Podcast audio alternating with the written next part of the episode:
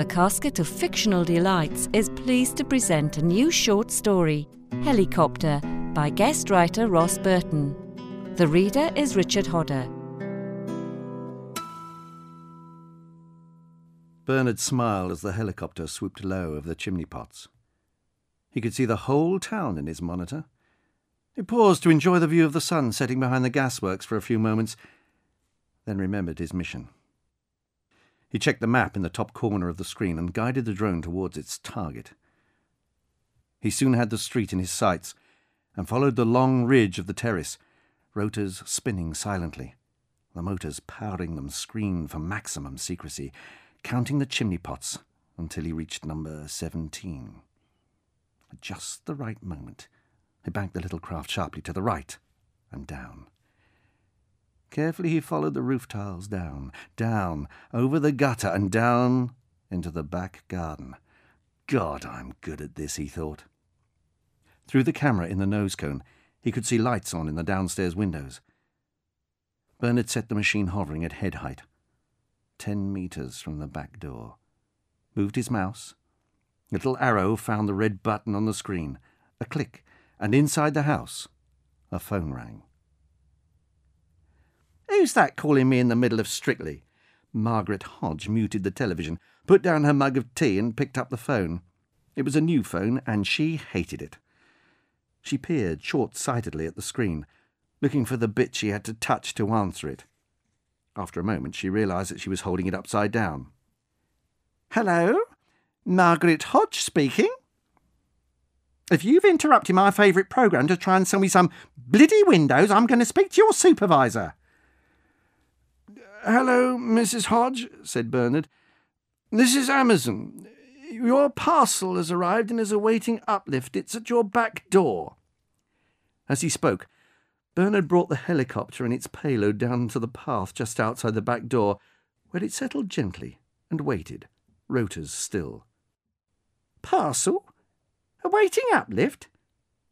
How did it get to my back door? It's one of those drony things, isn't it? But I haven't ordered anything from Amazon. I don't like Amazon. I got a coat from you once. It didn't fit. Well, we've certainly got something for you now, Mrs. Hodge, said Bernard with professional good cheer. It's right outside your back door if you'd care to go out and get it.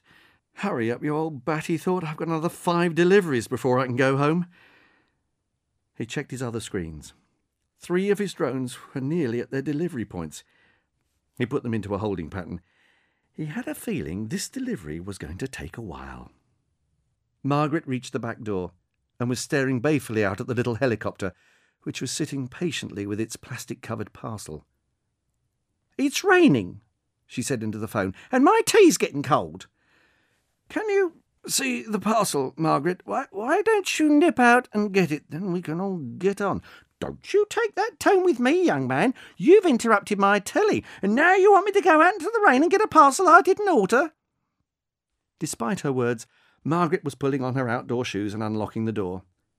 She approached the machine carefully, expecting it to start turning its little rotors and cut her to shreds at any moment. In his monitor, Bernard saw a small elderly woman in a shapeless orange cardigan and beige trousers edge towards him. She still held the phone to her ear. It's all right, Margaret. It's quite safe.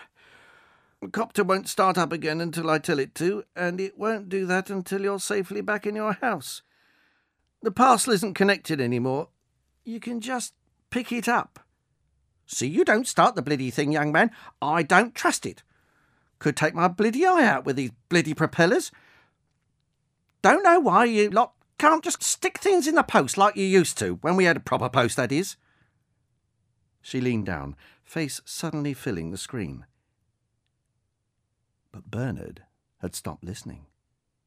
He was leaning forward, peering at the screen. Margaret? Is that you? What's that you say now, you young idiot? Course it's me. Who else would it be? She picked up the parcel and hurried back inside. Now I've got the bloody parcel, will you take your stupid helicopter off my path and bugger off? Bernard laughed. Now I know it's you, Margaret Middleton. Nobody else could ever swear like you. This is Bernard. Bernard Mead. Bernard Mead from Lakeside Sec.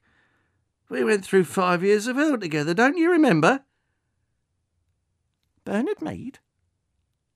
Little Bernie? My word. Fancy that. But of course I remember you. How could I forget? But how can it be you? I'm 74. You must be the oldest delivery boy in England. I've been here for ten years. I wanted to retire a while back, but they wouldn't let me. Said I was too important to them, a valued team member.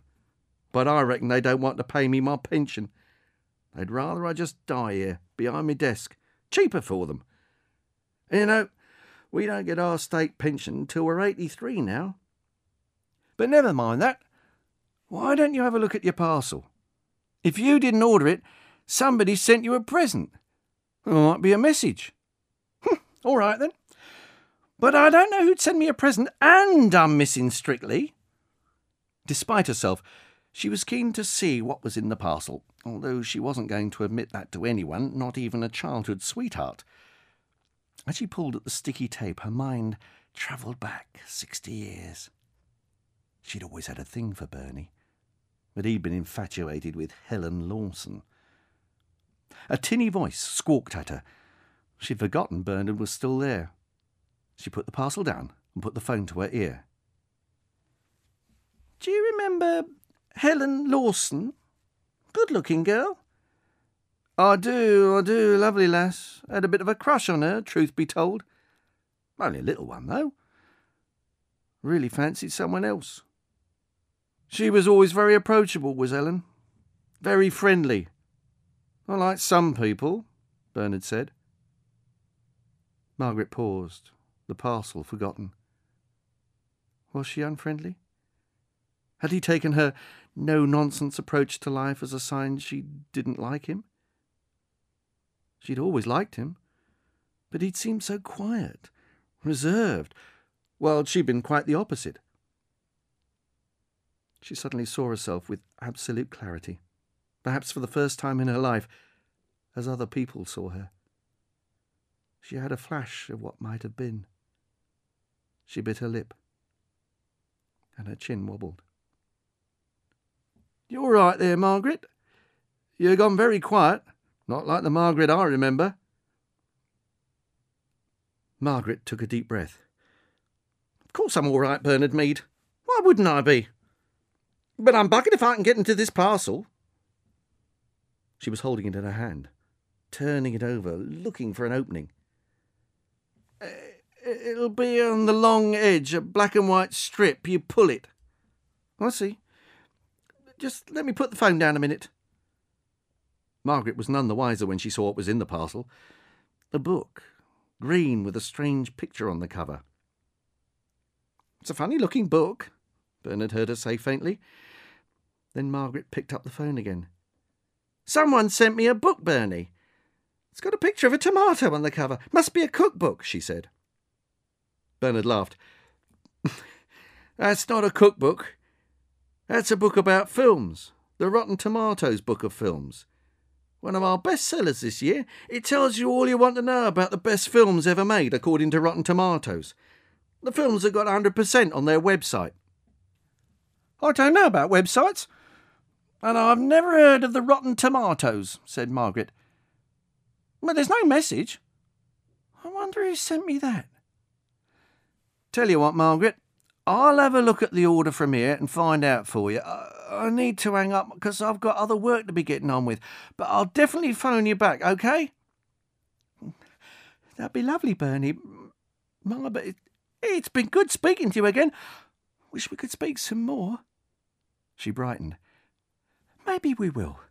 When you phone me back, you will phone me, won't you? You're not just saying. Wild horses couldn't stop me, Margie. Don't you worry. I'll speak to you tomorrow without fail. Margaret felt a catch in the back of her throat. Nobody had called her Margie in sixty years. She sat down in her chair and, ignoring the gyrations of a jitterbugging David Cameron in the Strictly semi final, opened her book. The next day at three o'clock, Margaret was sitting in her favourite chair by the fire, reading her new book. She was up to film number 315, Odd Man Out, a film from 1947 starring James Mason, which she vaguely remembered and now wanted to see again. She started as the doorbell rang. When she opened the door, she saw a small, old man in an old fashioned cloth cap. Bernie? I was expecting you to phone. Come in, come in out the rain. Don't mind if I do, said Bernard.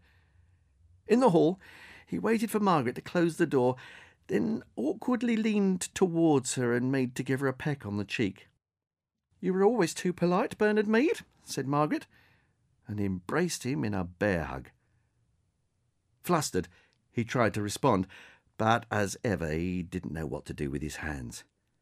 Come in by the fire, and let me get you a cup of tea. Margaret bustled into the kitchen, and he looked round the small, overwarm room.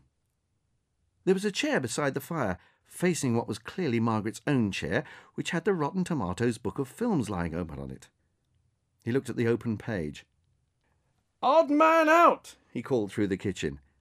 Now there's a film, a classic. Margaret emerged with a tray laden with mugs of tea, milk, sugar, and a plate of chocolate digestive biscuits. You like old films then, Bernie? Me too. It's a brilliant book, did you find out who sent it me? Now, there's the thing, Margie. It wasn't meant for you at all. Customer put in the wrong address. Would you believe it? It was meant to go to number 17 Railway Lane, not 17 Railway Villas. He claimed the Amazon address thing. He completed the address wrongly, so I've sent him another one. I said this one was lost, unable to recover, as we call it. So it's yours now. Margaret looked at the old man sitting across from her. What he said didn't sound entirely right, but she decided to let it go. So, how are you then, Bernie? How's your life been these past sixty years or so? Bernard set down his tea and looked at her steadily. He'd spent half an hour sitting in his car, steeling himself for this moment. It's been good, my life. Married a lovely woman, dead these last five years. I have a lovely daughter. She lives in Spain. I see her every six months or so. But you know what? There hasn't been a day I haven't thought of you, particularly since Mary died. When I saw you yesterday, it brought it all back. It made my mind up for me.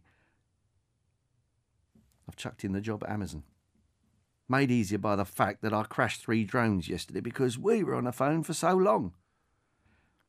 One of them in a police car, so I'm out of a job and I'm looking for a new challenge in my life. I Googled you after our chat, so I know you're in the same boat as me, on your own. I'd like to make you my challenge. I'm going to get to know you properly, and when I do, I'm going to ask you to marry me. Or we could just live together. I'm easy. We'll go through all the old films in that book together. Margaret looked at the small, determined man in her living room. It was, by far, the longest speech she had ever heard from him. For once, she could think of nothing to say.